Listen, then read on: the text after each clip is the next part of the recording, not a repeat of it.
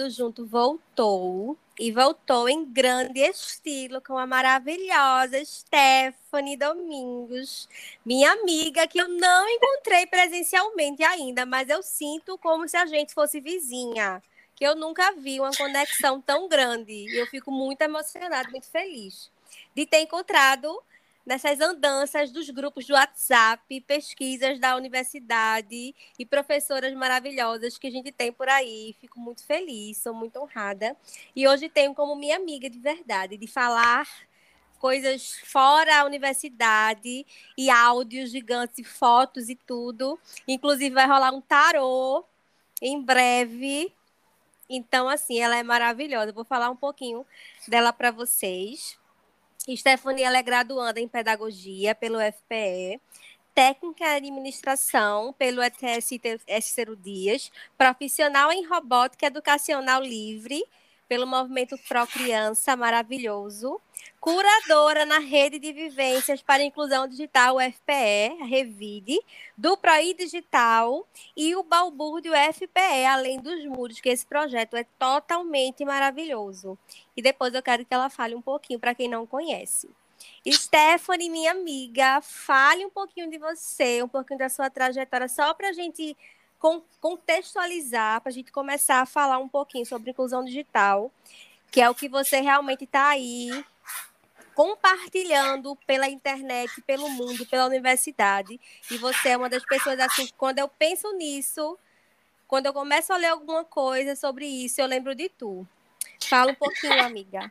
Meu Deus, então, oi, olá, pessoas, educando junto. Oi, Jéssica. Meu Deus, enfim, Jéssica é maravilhosa, né?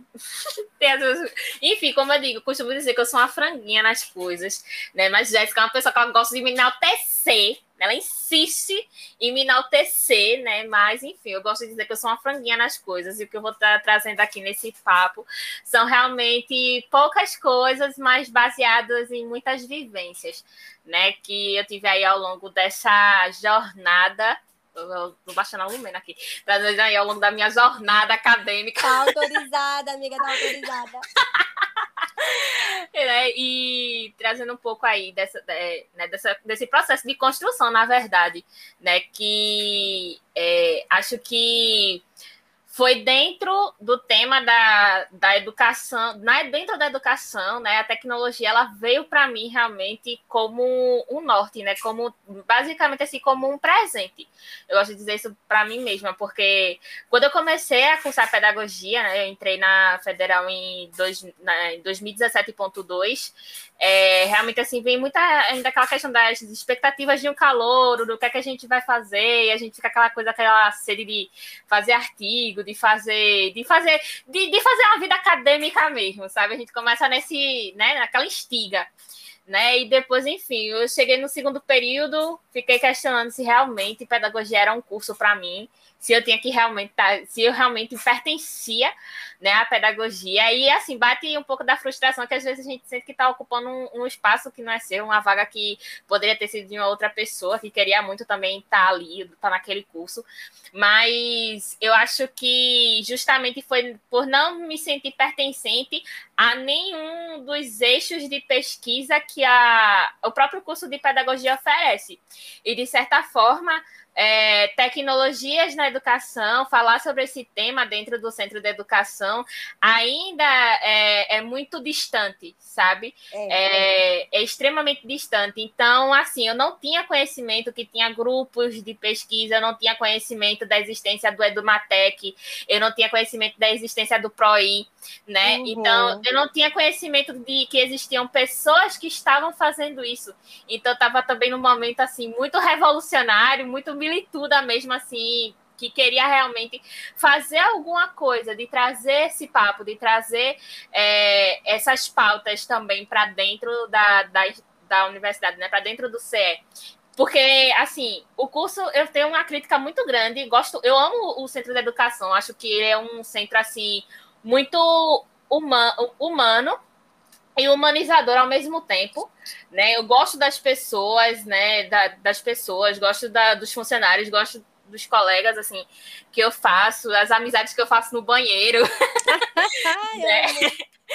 E, mas assim, eu tenho que também criticar um pouco disso, sabe? Dessa falta assim que a gente tem, né, de, de temas sobre tecnologias na educação. Então, o fato que dentro do próprio curso a gente não tem uma disciplina obrigatória, a gente tem apenas duas eletivas na formação. Então, é.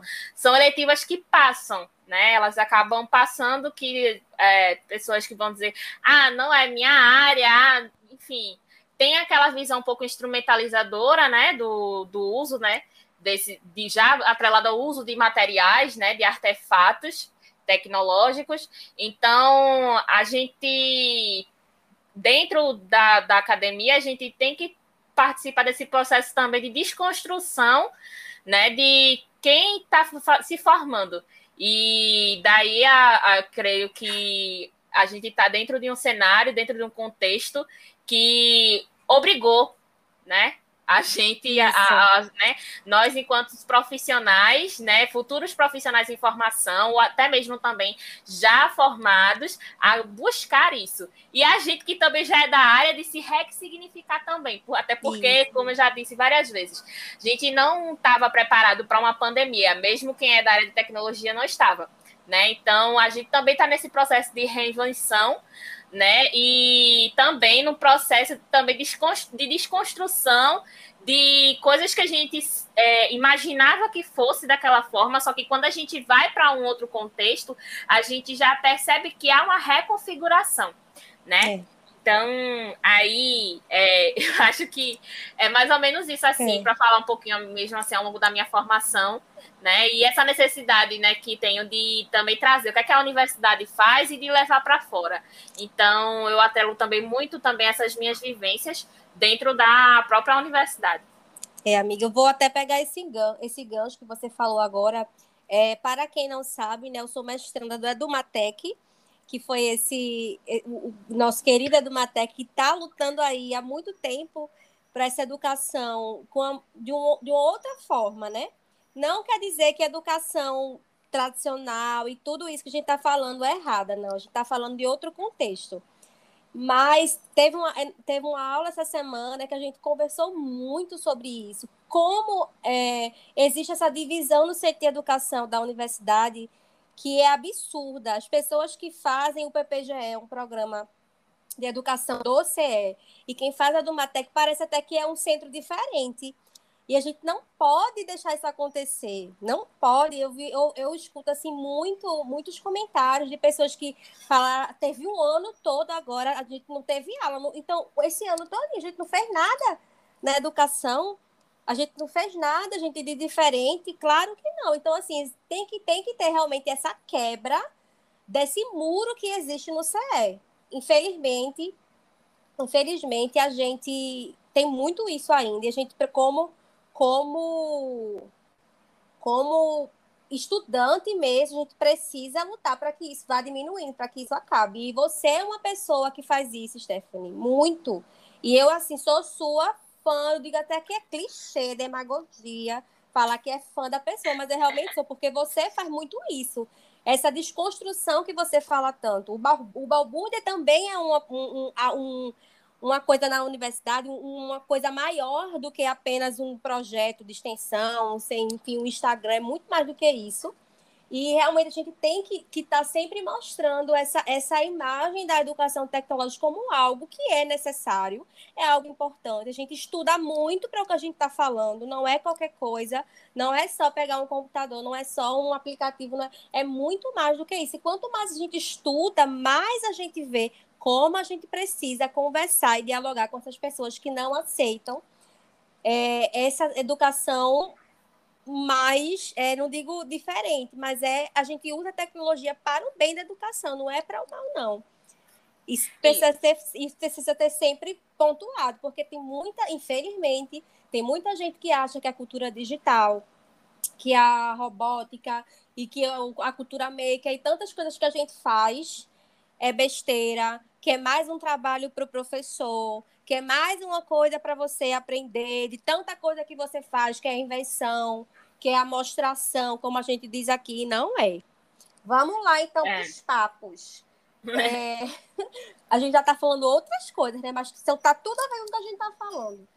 É, fala um pouquinho, assim, de uma maneira bem simples para mim, por favor, para quem está chegando, para quem aquele professor que não conhece muito, então a gente está falando para aquele professor também. Esse professor que tem esse pé atrás ainda, mesmo depois de um ano, a gente ainda está aprendendo todo dia coisa nova, a gente está desconstruindo todo dia. Fala um pouquinho sobre essa inclusão digital que você levanta a bandeira todo dia. Então, é, o, a inclusão digital, eu gosto de. É, quando eu falo sobre inclusão digital, eu gosto muito de trazer os processos que a gente é, vivencia no nosso dia a dia, sabe? Principalmente no nosso dia a dia docente. É, mas, antes de tudo, é, a gente tem que entender que realmente inclusão digital não é, é apenas a apropriação de é, artefatos né, eletrônicos, né? Mano, saber manusear celular, tablet, computadores, notebooks e até outros tipos de artefatos, tá? É, claro que a gente, hoje em dia, né, por a gente estar tá vivendo dentro de uma cultura digital, a inclusão digital ela se torna extremamente necessária, não só para quem não só para a sociedade em geral, mas também para quem está dentro da escola, né? Porque a geração dela pertence a, a esse é, a essa cultura, né? Ela faz parte dessa cultura. Então, é, a inclusão digital, ela, na verdade, ela é, é porque eu estou tentando trazer realmente palavras simples mesmo para poder explicar. Mas bora lá ele está muito atrelado, é, trazendo assim um contexto realmente histórico também, né? Está muito associado ao processo de globalização, né? A gente trazendo aí, resgatando um pouquinho da história da geografia, né? Tá atrelado a essa questão da globalização. Por quê? Era nessa, era, é, tinha o interesse, né? É, de grandes empresas, de da indústria também, né, de que a sociedade ela fosse instrumentalizada, né, para poder, né, atender a mão de obra, né? Então, é, isso acabou fazendo com que, por ter esse costume, isso também acabou pegando assim culturalmente para não, não só nós professores, mas também para a sociedade em geral. Mas a inclusão digital, a gente não pode falar dela antes da inclusão social, porque a inclusão digital ela vai permear sobre isso. Né? Então, assim, a inclusão digital ela ocorre, ela ocorre a partir do momento que eu consigo agregar diversos grupos né, de raça, gênero, sexualidade, se essa pessoa tem deficiência se essa, ou se essa pessoa não tem deficiência. Então, fazer com que essa pessoa, né, a inclusão digital, ela também participa desse é, movimento de emancipação sócio né, digital e também, além disso, do social. Né? Então, essas pessoas, elas não vão apenas se instrumentalizar, elas vão estar trazendo isso né, para suas vidas. Eu acho que eu consegui explicar. Consegui, conseguiu, amiga. Conseguiu, se eu não conseguir, se eu não conseguir, você, você me diz. Mas ele, assim, realmente é tem isso, esses, esses significados, sabe? É, a gente entende como uma forma de apoio para esses cidadãos, para que eles possam se inserir na sociedade contemporânea né? E principalmente Isso. em populações que têm piores condições econômicas. Então, a inclusão digital ela vem a agregar isso, a trazer a essas pessoas em evidência. Eu posso trazer como exemplo o próprio ProI Digital, né, que é o programa de inclusão digital e cultura maker para crianças e jovens da periferia. Então, se eu levo é, atividades, se eu trago isso para essa comunidade, para esse pessoal, né, daqui de Recife, eu vou estar contribuindo para que essas pessoas se emancipem sociodigitalmente, para que essas pessoas se sintam incluídas dentro da sociedade da qual vivem. Até porque sabemos que trazendo, por exemplo, para o nosso contexto atual de pandemia, a gente sabe que o, é, o Ministério da Educação fez o grande favor né, de é, retirar né, a, a, lei que liberava o acesso à internet, né, acesso a dados móveis para as crianças, né, para os estudantes e também para os professores. Então, é, isso como exemplo assim é velado, exclusão digital. Né?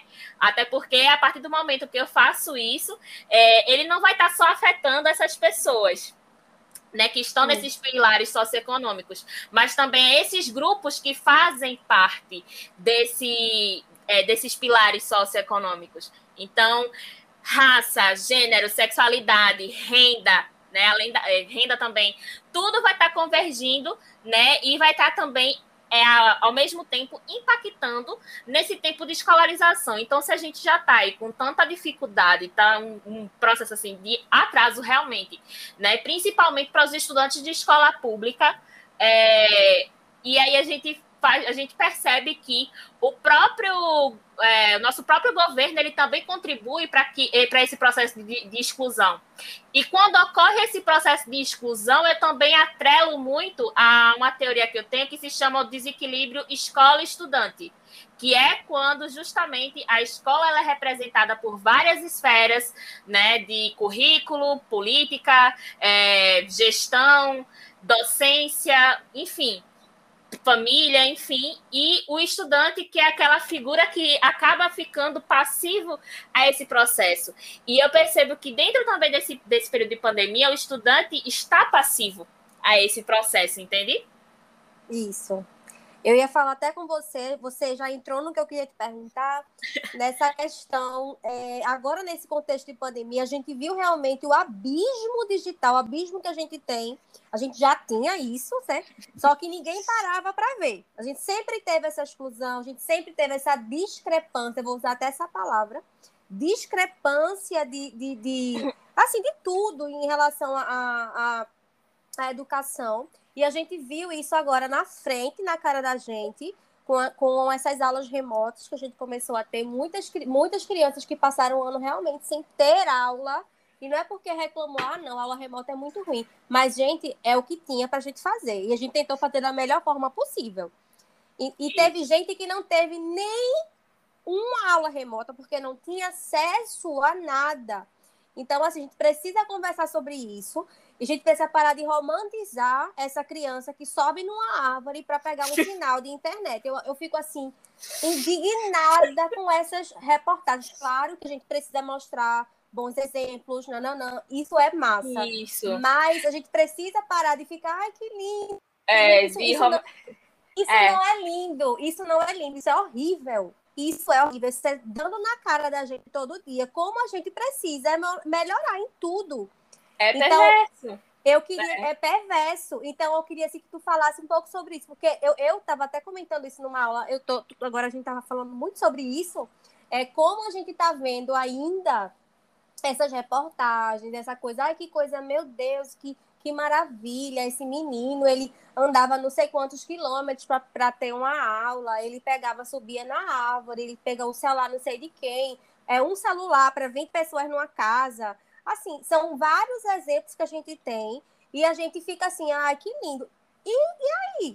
E fica como se, como se fosse uma coisa que fosse normal, como é. se fosse tudo bem, e não é tudo bem. Então, fala um pouquinho para mim, amiga disso, porque eu sei que você tá na minha vibe, indignada. Tô indignada. Olha, é, realmente, eu, quando eu vi essa, essa notícia, realmente eu fiquei extremamente indignada mesmo com, com isso. E as pessoas assim também, ah, não sei o quê, porque o menino, ele não sei o quê, quem quer faz, não sei o quê, tem tanta gente, não sei o quê. Ah, beleza, beleza. É, mas assim, eu também gosto de trazer a reflexão de há quanto tempo o Brasil romantiza essas coisas. Há quanto tempo o Brasil romantiza aquele estudante que sai da, da, de uma zona rural extremamente distante da escola, né? E vai a pé porque às vezes não tem ônibus, porque o ônibus quebrou e porque não sei o quê.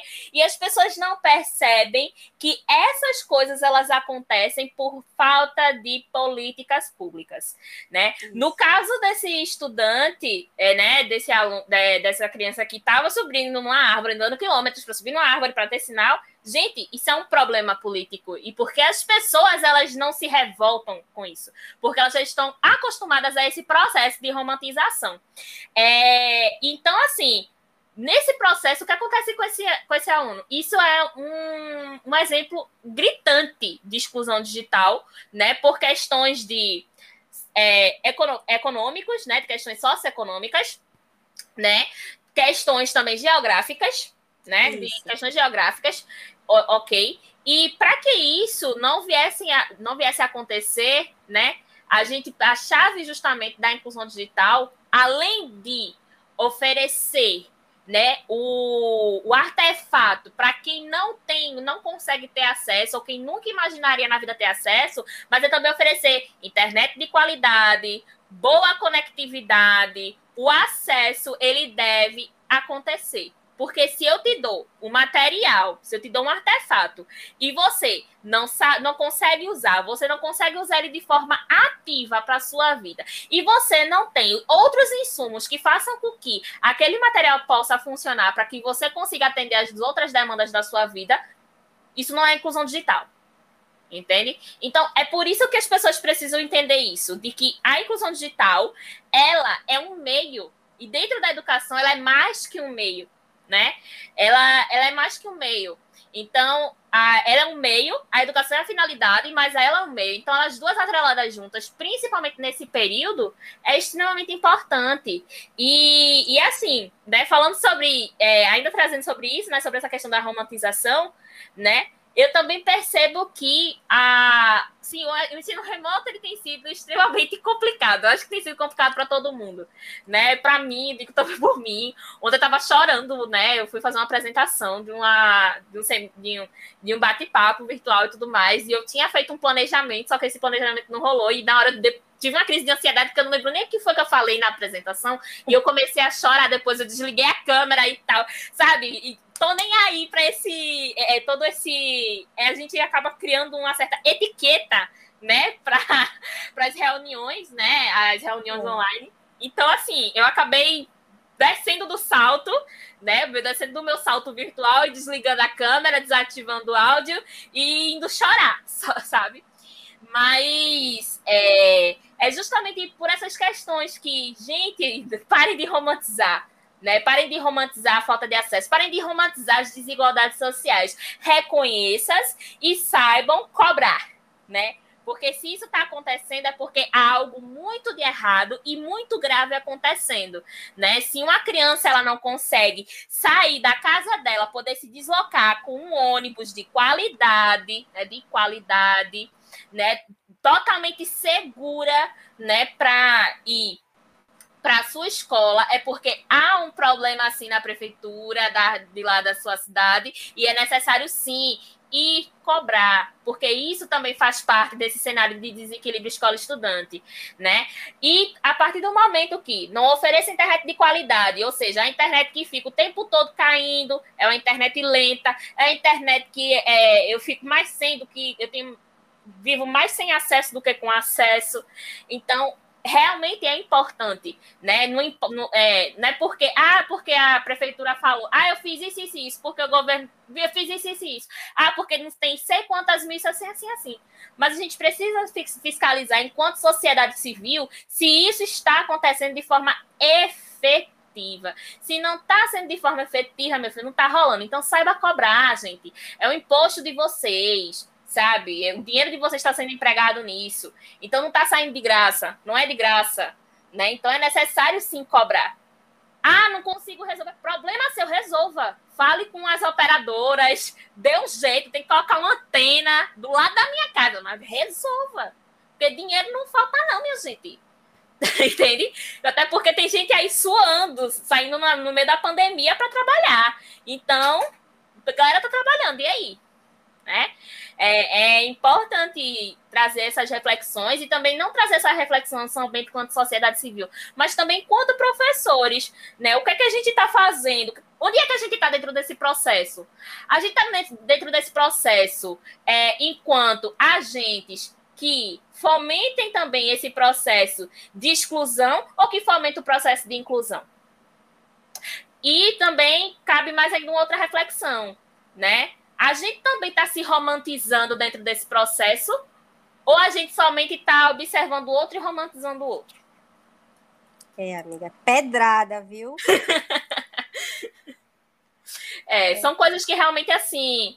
A gente vai vendo as notícias, a gente vai vendo assim o, o dia a dia também né? E assim, é muito complicado quando há uma certa resistência, né? E eu assim, eu me incomodo muito com a, a resistência ainda que existe ao longo da formação da gente enquanto pedagogos, sabe? Porque eu digo assim, a gente, se a gente é professor, a gente tem que saber de tudo um pouco né? E, a, e, eu gosto muito dessa coisa. Gente, Paulo Freire dizia isso, minha gente. A criança, antes dela ler, ela começa a ler o mundo. Ela lê o mundo, ela lê as coisas. Então, se eu tenho uma criança que nasceu, que ela nasceu agora, sei lá, recentemente, dos anos, dos anos de 2010 para cá, é, essa criança, minha gente, essa criança, ou enfim, ou antes disso, essa criança ela vive imersa dentro de uma cultura digital. Então, eu vou ficar demonizando. Por quê? Sabe? Eu demonizo porque eu não sei equilibrar, eu não sei dosar, eu não sei trabalhar isso de forma pedagógica, ou porque realmente eu simplesmente optei por demonizar e porque já disse, não é minha área e tô dando beijos de luz e tchau, tchau. Entende? Então, assim, é muito importante. É, assim, tem a galera assim que com quem eu estudo e tal, que diz assim: não, Stephanie, eu sei que tu é dessa área e tal, mas é realmente eu não, eu não, não não vai, não vai. Eu não sou, eu não sou uma pessoa que sou, sou muito boa com mídias sociais. Aí eu fico. Não tô falando de mídia social, Miglis. Mas vamos lá. E eu sempre assim tenho essa paciência de poder explicar para as pessoas, sabe? Porque, gente, isso é formação. Se eu for e, e, outra, e assim, trazer as coisas e dizer assim: você diz que não sabe trabalhar com isso, mas você trabalha com isso. É tipo o povo dizer: o que é cultura maker? E você Gente, vocês fazem, vocês trabalham com isso. Vocês trabalham com isso, principalmente na educação infantil, no dia a dia, é o dia a dia de vocês, gente. Isso. isso, é trazer para o mundo deles. É para. Eu acho isso. que a gente, a gente precisa sempre assim mostrar que é algo que a gente já vive, é, é, fica numa visão como se fosse algo muito difícil, como se fosse Isso. somente para quem está saindo da universidade agora, uma, um professor que tem, sei lá, vinte e tantos anos de educação. Uhum. não posso pensar nisso, e não é assim. Isso, então é, é, assim, a gente precisa ressignificar isso, estudar um pouquinho mais de metodologias ativas, entender, compreender e aceitar, principalmente, que a metodologia que eu dou no formato presencial, ela não funciona no, no ensino remoto. É, isso né? é tão importante. É muito importante. e outra, se a criança ela perde interesse no presencial assim, imagina na frente de uma tela de computador. Então, é, é muito importante a gente pegar e trazer isso. E também, assim, não trago somente essa cobrança para nós professores, também trago ela também para os pais. Isso. Né? É importante que a gente tenha, tenha isso. Porém, aí você pode até trazer essa pergunta, Stephanie, e os pais que não têm tempo de estar junto dos filhos? Que é um outro desafio da sociedade é. contemporânea, da cultura digital. É uma criança que ela está cada vez mais solitária. Então, a partir do momento que essa criança está cada vez mais solitária, ela vai procurar fuga e acolhimento dentro de recursos digitais, do quais são cada vez mais intuitivos, ou seja, que conversam mais com eles, né? Que dialogam é. mais com eles. Então, realmente acaba tendo um pouco desse movimento da criança se excluir e incluir-se dentro daquele outro universo. Então, como é que ocorre esse, por que ocorre esse processo de demonização? É, é, é uma reflexão que a gente tem que trazer. Reflexões. Reflexões. Porque é muito louco isso. E outra coisa, eu, eu fico conversando isso. É, muitas pessoas têm esse problema. Ah, não, mas eu não sei mexer com nada. Eu não sei mexer com isso, eu não sei fazer isso, não sei baixar aplicativo, não sei fazer nada.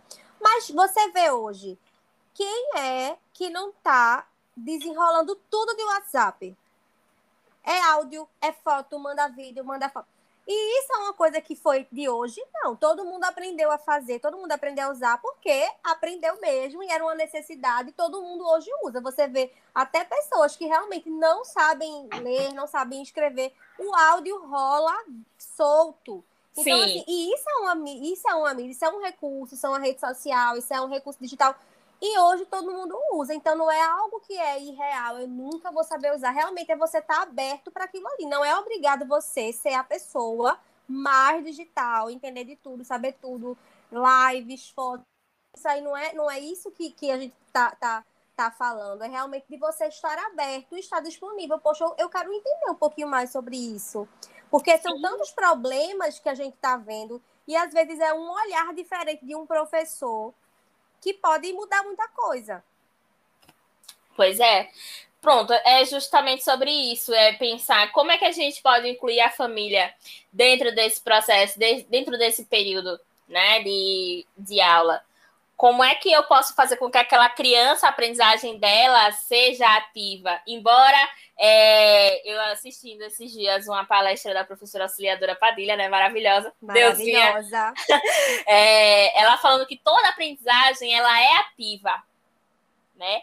Só que até mesmo se for da, se for aquela com aquela metodologia mais tradicional. Só que na metodologia ativa, né, quando a gente trabalha com metodologias ativas, a gente fica nessa assume esse papel de provocador, né? Só a gente se torna um professor provocador. E, e com isso, né, a gente acaba fazendo com que aquele aluno ao longo das, da, do desenvolver das atividades, ao longo do que ele fica ocupado, ele está refletindo sobre o que é que ele está aprendendo.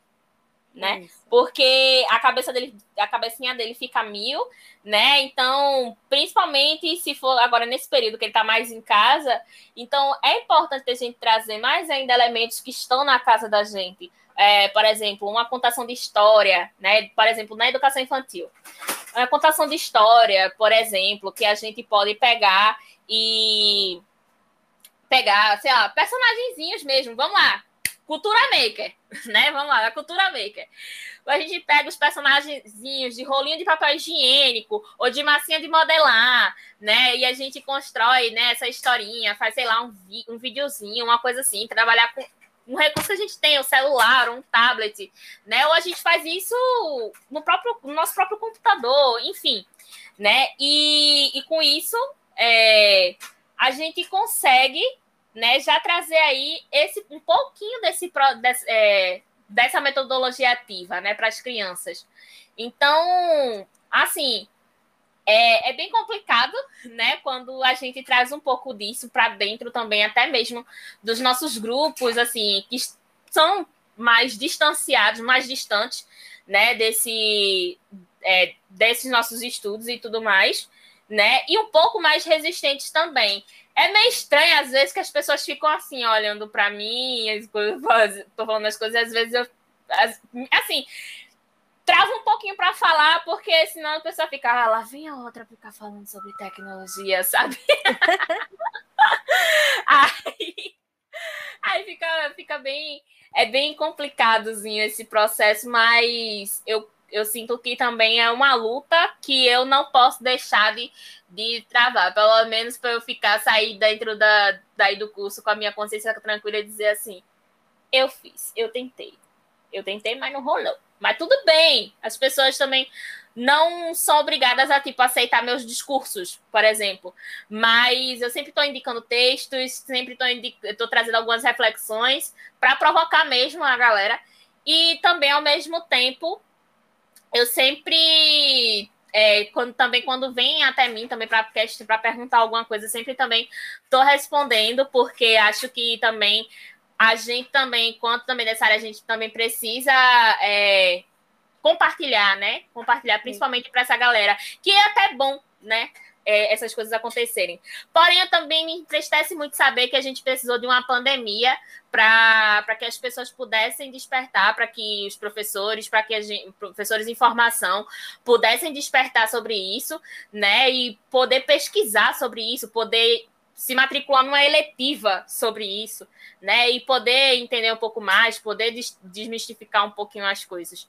Mas é realmente bem complicado. Atualmente eu estou dentro né, do Revide, como eu tinha falado também, uhum. que é. Eu estou também dentro do Revide, eu estou pesquisando inclusão digital, só que para os estudantes da educação superior, né? No ensino superior. Então, a Universidade Federal de Pernambuco comprou mil tablets e esses mil tablets foram distribuídos para os estudantes né, da, da universidade, da, da, licenciatura, da licenciatura, do bacharelado, de todos os cursos, e também, é, no caso do campo, foram os estudantes do campus Recife, né, nesse, nesse caso, e por meio de um edital né, de fluxo contínuo, então, esse edital ele está aberto ainda, né, para quem quiser também, para qualquer estudante da universidade que queira também tentar fazer aí, é, participar também desse processo. E está sendo bem rápido até, e a universidade está enviando, né, por SEDEX, mas aí eles entram num grupo de WhatsApp e também recebem e-mails onde a gente a gente está desenvolvendo, a gente está entrando em contato com eles, a gente está sempre conversando para saber como é que está sendo esse processo para eles, né? Já que eles receb alguns receberam tablet no ano passado, né? No, com o início do semestre remoto, né? O semestre emergencial. Uhum. Outros receberam agora também, mas a gente está sempre entrando em contato mesmo para que eles se sintam acolhidos o tempo todo, né? Muitos deles também nunca receberam esse tipo de, de artefato, né? Mas a gente está trabalhando com oficinas, sempre conversando para com que fazer com que eles também percam esse receio de mexer, percam esse, esse receio de experimentar, né? E que eles possam sim estar tá tendo assistindo as aulas deles tranquilamente né, através do, do tablet, né? E uhum. aí a gente atualmente está estudando essa galera, né, que recebeu esses tablets. E também a universidade também disponibilizou, né, os chips, né, de dados móveis para esses estudantes que precisarem, porque, por exemplo, tem gente, né, como estava falando, sobre essa inclusão digital, não é somente artefato, mas também a internet de qualidade. Né? Então, por exemplo, se eu tenho um estudante aqui, mesmo morando aqui, é, estudando aqui no campus Recife, mas morar no interior, né, e ele precise de uma, de uma internet bacana, ele vai ter acesso a esse chip, né? E aí esse chip vai ser como um, um, empréstimo mesmo. O tablet também é como se fosse um empréstimo de um livro, que é, uhum. cada mês tem essa renovação automática e e aí para que ele possa estar dando essa continuidade né, ao uso ao longo dos períodos. Quando se alguns deles estiverem terminando o curso, eles a gente fa, eles fazem a devolução, né, na biblioteca, em alguma biblioteca, não, biblioteca não. Eles fazem a devolução na própria Proas, né, na reitoria. Então assim, a gente tem desenvolvido oficinas de, por exemplo, como fazer um, um clipe, tipo um vídeo mesmo para apresentação, uhum. como eles podem se apresentar também nos trabalhos. Falamos sobre o uso do, do Google Sala de Aula, os meninos falaram sobre o uso do Google Drive, que são materiais, são recursos que eles estão utilizando né, no seu dia a dia. Né? Então, a gente teve um papo para saber o que é que eles sentem que falta mais, se é um, qual é o tipo de oficina que eles gostariam que tivesse, né? Então, assim, é um projeto que está sendo feito de forma coletiva. Tá sendo, essa inclusão ela tem que ser efetiva, ela tem que ocorrer de forma efetiva. Então não fica somente limitada a ah, o aluno recebeu tablet. Ponto. Isso, tem amiga. estudantes que não querem participar da pesquisa e a gente respeita. E tem estudantes que querem se estar dentro desse projeto porque eles se sentem acolhidos, eles se sentem assistidos, principalmente nesse período de esse período que está tudo sendo tão complicado e tão penoso. Então, são estudantes que estão em situação de vulnerabilidade socioeconômica, que estão passando por diversos diversos entraves também dentro do seu ambiente familiar, em relação a acesso, em relação à estrutura de poder ter condições para assistir aula, é um parente que está doente, enfim. Uhum. Diversas situações. Então, que a gente acaba ajudando e às vezes a gente não tem nem dimensão do quanto essa inclusão digital está sendo efetiva. Então é por isso que eu gosto muito de dizer, que, que até você mesmo estava falando antes para mim, né? Que antes de haver inclusão digital, a gente precisa ter uma inclusão social. Né? Isso, né? eu então, acredito demais nisso. Muito, são indissociáveis, muito. são indissociáveis. Então, se realmente um não acontecer, o outro também não acontece. É apenas uma balela. Isso, amigo. É, Para fechar aqui nosso papo, fala um pouquinho sobre o Balbúrdia, que é um projeto incrível para mostrar um monte de coisa que a gente está fazendo. Fala um pouquinho assim, bem para todo mundo conhecer. o Balbuda já tem aí mais de 10 mil seguidores no Instagram, mas aí tem muita gente que não conhece ainda. Então fala aí para mim. Então, né, o Balbuda FPE, ele nasceu em 2019, a partir do de quando o ministro, o antigo ministro da Educação, Abraham Weitraub, né, aquele aquela criatura nada respeitável, né? É, ele falou que, iria, que, que, tinha dado uma declaração que iria retirar né, os recursos das atividades das universidades que estivessem fazendo balbúrdia. Na verdade, eu gosto muito de dizer que Abraham ele teve um problema, assim, acho que ele teve um, alguns problemas graves, assim, educacionais, sabe? Tipo, da formação dele mesmo, sabe? E eu digo que isso é desde a pré-escola. Talvez ele tenha algum trauma, alguma coisa assim. Eu gosto de dizer isso porque Gente, só não percebe quem não quer, porque ele realmente parecia um, um lunático, um, um, louco, quando ele ficava falando, tipo, inventando um monte de, de fake news, sabe, no Twitter, falando um monte de coisa, e coisas assim, nada a ver. É, tipo, que as universidades públicas têm plantações de maconha, enfim. Vão lá na federal, minha gente, vocês vão ver as nossas plantações de várias maconhas. Mentira, são apenas grama. né? Então, é, bem, gente, é, então, assim, com isso, né, baseado né, nessas grandes quantidades de inverdades ou de verdades projetadas no imaginário daquela pessoa que tem uma sanidade mental muito duvidosa, né? A gente criou balbúrdia porque foi necessário a gente pegar e mostrar, é, você vai tirar o dinheiro? Tá, você está dizendo que as universidades estão fazendo balbúrdia? Mas você está dizendo que as universidades não fazem nada que realmente, enfim, não tem uma, é, uma, uma função própria para a sociedade, né? Vamos lá, vamos mostrar o que, é que as universidades têm, né? Então, é, o Ítalo, gosto muito de falar disso, que o babu dele começou por ele, né? Que estava irritadíssimo com a situação, indignado mesmo. Estou indignado. Né, com a situação. E, enfim, ele é de odontologia, de um projeto de extensão maravilhoso, que é o projeto Língua Solta, né? E, e com isso ele criou né, a página do Instagram com uma logozinha feita no Canva, de uma tampinha de garrafa, escrito lá Balbúrdio FPE, bem facinho, jogou lá. Pronto. E aí a gente foi tendo um boom, né? E depois a gente não acreditou quando chegou a 10 mil seguidores, né?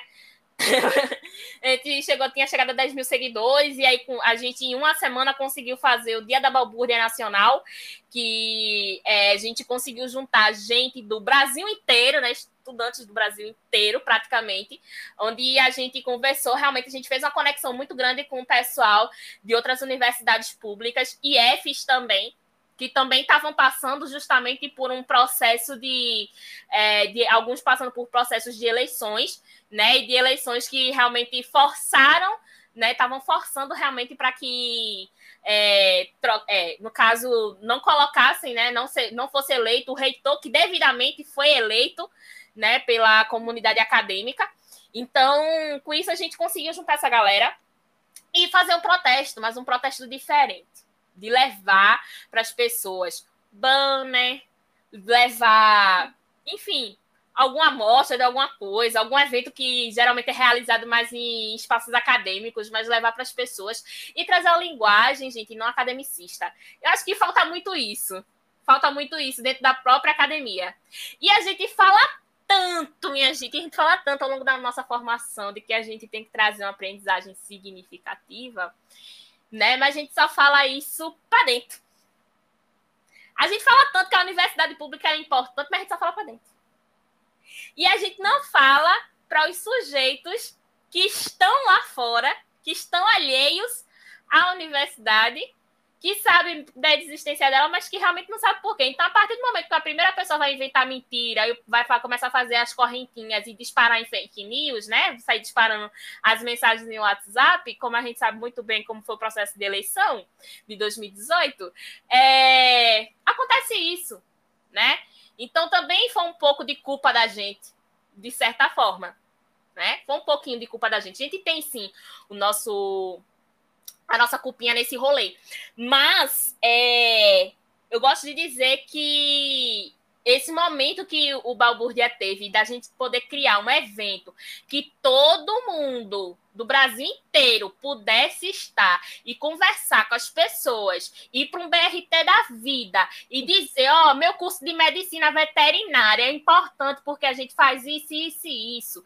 Ah, eu fui, eu fui para uma praça do lado da estação de Jaboatão para apresentar um, um banner que eu tinha, tinha apresentado na Semana Pedagógica de 2019 né, para falar sobre gestão democrática, para falar para as pessoas participem das escolas que vocês que estão dentro da comunidade de vocês, né? Então, assim, é, uma outra amiga minha que apresentou-se falou sobre, que ela era ela na época estava terminando de cursar ciências políticas, ela levou também um banner dela falando sobre como era o esquema da Câmara, da Câmara dos Vereadores de Jaboatão, qual era essa importância, o que, é tinha de diferente também para do Recife, e chega para conversar com o Gari, gente. Um Gari que tava passando lá, tava limpando lá.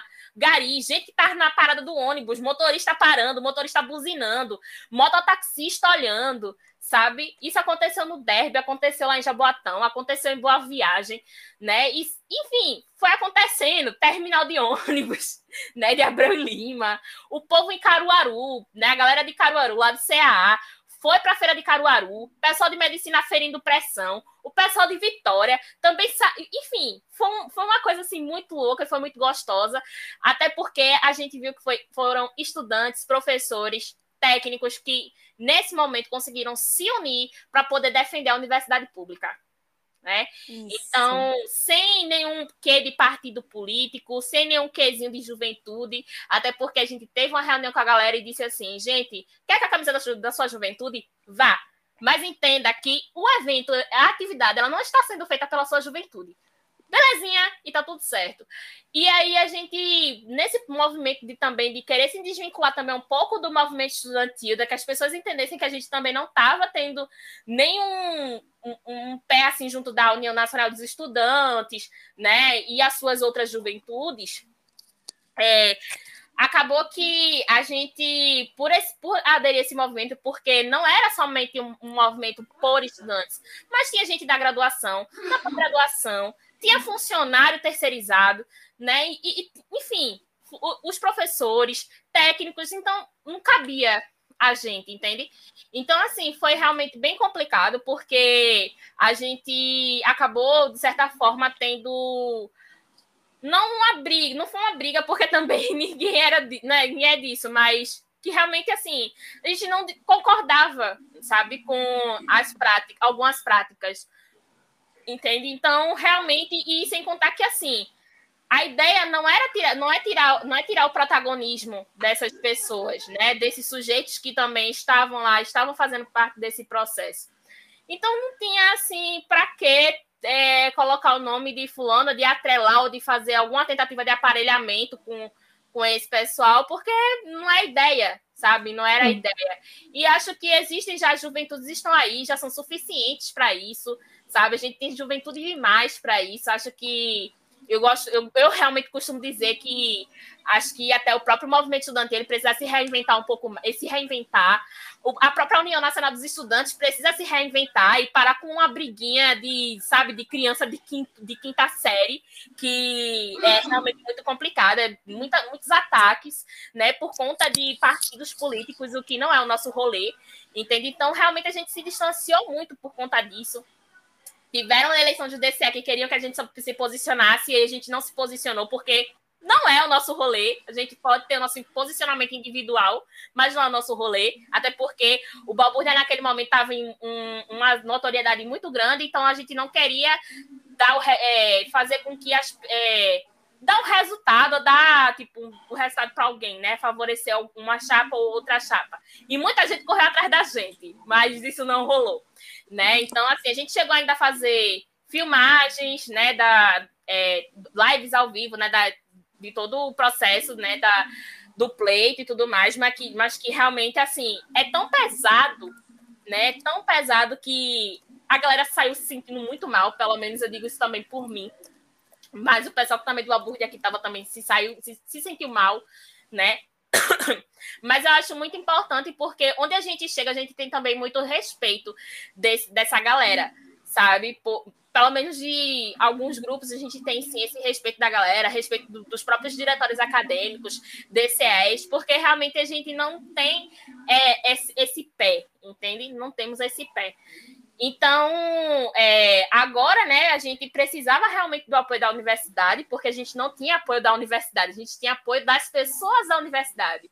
Então, a gente correu atrás de muita gente, a gente recebeu muita porta na cara de é, diretores de centros, né? É, a gente tentou, na época, falar com o antigo reitor. O antigo reitor foi, pegou, jogou a gente para a antiga pró-reitora da de extensão, que assim foi maravilhosa assim, ter encontrado ela. Que se a gente também não tivesse encontrado ela, a gente não teria encontrado a Shirley, que atualmente é a técnica que está dentro do projeto de extensão Balbúrdia UFPE Além dos Muros. Ah! É. E, então, assim, eu até agradeço a, a, ele, né, o professor Anísio, por isso, por ter dado com a porta na cara da gente, porque realmente, mesmo com as portas na cara, a gente continuou dando as caras, né? É, a gente tentou correr atrás de vários diretores, mas a direção que acolheu a gente foi o Centro de Educação, sabe? Eu gosto, eu gosto muito de, de, de, sempre lembrar das pessoas que estiveram atrás das coisas e eu gosto também de dar nome aos bois, né? Então, o Centro de Educação esteve e como está também dentro de várias, diversas outras lutas, né? De, dentro, da, dentro e fora da universidade também. É a é, história do CE, né, amiga? Isso. Então, a professora Ana, a professora Ana, ela chegou, ela foi assim bem acolhedora assim com a gente e disse: "Conte com a gente. Conte com a gente mesmo." Né? Então, assim, hoje a gente se tornou extensão, a gente teve é, reuniões com a, na época que era a ProCity, que virou Supercom, por conta da própria Shirley, a gente conseguiu contribuir com, com a Shirley no processo de é, da, do Federais Club, né, que era um evento que estava acontecendo quase todo fim do ano lá na Rua da Moeda, né, lá, é, enfim, no período do Hack and Play, né, dos eventos do and Play, então trouxe aí as universidades, juntando todas as universidades e trazendo aí um evento gigantesco, né, então o Balbúrdia conseguiu estar tá aí colaborando, né, nesse processo de contatos, de falar com a galera para poder participarem, de tra trazer monitores também para esse, esses eventos, e com isso, né, Shirley foi depois para Positiva, e aí que encontrou aí junto com Dora Padilha, né, acabou se reencontrando né, dentro do, do Hub Educate. É, e aí, com isso, a gente conseguiu depois, é, devidamente, né, nesse, no ano passado, se institucionalizar enquanto extensão, porque a universidade só conseguiria dar atenção, apoio para a gente se a gente virasse extensão. Então, a gente conseguiu realmente virar extensão após a gestão aí do professor Alfredo, que também vê a gente, né, graças a Deus, com bons olhos e vê o quanto a gente é importante. É, a, o pessoal da, da reitoria também conhece a gente, né, já também, vê também o pessoal do Balbúrdia com, também com bons olhos, né, que a gente realmente conseguiu fazer uma coisa que a universidade estava totalmente de mãos atadas para fazer naquele momento, porque era um, um período de eleição, né, e o receio realmente que tinha era que colocasse é, um interventor, né, na nossa universidade. Então, a gente conseguiu fazer uma coisa muito louca dentro desse período, né, e, que eu fico, meu Deus do céu, não acredito que eu estava lá. E assim, todo mundo ficou com medo, na verdade, de depois ser perseguido, de sofrer algum tipo de represália do Ministério da Educação, né, até porque, como eu disse, né, estávamos lidando com um louco, né, e assim eu gosto muito de lembrar do que aconteceu também no período das ocupações, né? A gente tem até hoje ainda estudantes respondendo processo. Dentro do próprio centro de educação, a gente tem uma estudante também res respondendo processo, que é uma mulher trans, a Charlie. Então, assim, eu tinha muito receio também disso, e não só por mim, mas também por meus colegas, sabe? Que eram gente do mestrado, estavam terminando mestrado, gente que ainda estava finalizando também a escrita da, do mestrado. Então, é, gente que. É, professores também, né? Diretor, tinha diretores de centro também que apoiaram, chegaram a apoiar a gente também. É, que eu até menciono que é a direção do CAC também também trago essa galera. Então, assim, pessoal da Rádio Paulo Freire, é, a, além da Rádio Paulo Freire também, da Rádio Universitária também, FM também, né? A Rádio Universitária é, FM também, né? E a AM, que é, é, apoiaram a gente bastante. Trouxemos também um, um programa, né, que era codinome Resistência, que era a gente ia também para esse programa, a gente fazia parte desse programa, da mesa desse programa, trazia um convidado também. Após isso, né, que como teve que ser pausados devido à pandemia, a gente conseguiu ter acho que uma ou duas temporadas lá e depois a gente foi para o podcast também, que é precisamos falar sobre, onde a gente traz aí temas, né, é, fal falando sobre diversas coisas. A gente trouxe também falando sobre um pouquinho sobre ensino remoto, né? Eu quero qual era a diferença do ensino remoto com a educação à distância. É, falamos sobre o SUS, né? A importância do SUS, né? A, é, e a gente tá aí também com aí uma segunda temporada também com bastante coisa, né? Eu deixo logo assim também fazer, fazer a divulgação, né? Sigam lá. Claro. Falar sobre né? Falando, enfim, falando sobre um pouquinho de tudo, política, saúde, educação, né? E universidade pública, que a ideia é justamente isso. Vamos trazer uma linguagem desmistificada, sem frufru, sem frescura mesmo, e falar com as pessoas, que essas são essas pessoas que a gente deve, são essas pessoas que bancam os nossos estudos. A gente está lá dentro, a gente tem o dever barra obrigação de poder retornar para a universidade de alguma forma. Né? Então, eu trago isso como uma missão de vida, né? Não só uma missão acadêmica, mas como uma missão de vida e também de trazer outras pessoas, que essas pessoas também possam se engajar, possam estar dentro do Balbúrdia, porque o Balbúrdia não vai ser uma história somente minha. Vai ter um momento que eu vou precisar realmente me distanciar um pouco, mas é, que é, é, esse trabalho fica como base para outras pessoas também possam estar aí defendendo a universidade pública. Né? Então, que é necessário, é tão visível que é necessário que a gente faça isso constantemente. Né? Isso. Amiga, obrigada. Meu Deus do céu, que emoção e que riqueza esse papo contigo. Eu acho que a gente tem que defender mesmo, tem que brigar mesmo. E precisamos de mais Stephanies no mundo, pelo amor de Deus. Eu sou apenas sua fanguinha, amiga, eu já disse. Ai, amiga, que eu sou fanguinha nesse rolê. E que franguinha. Um cheiro grande, valeu. O podcast é uma ferramenta pedagógica de excelente qualidade. Por quê? Porque ela permite que o educador possa transitar com ela sobre diversas temáticas, além também de despertar no estudante essa necessidade dele se expressar, é, de, dele criar um roteiro, dele fazer toda uma, uma organização da temática que ele irá é, explanar. Então, desta forma, a gente percebe que ela, ela é uma ferramenta que, que faz com que esse aluno, ele de fato trabalhe o potencial dele, não só da escrita, mas também da fala.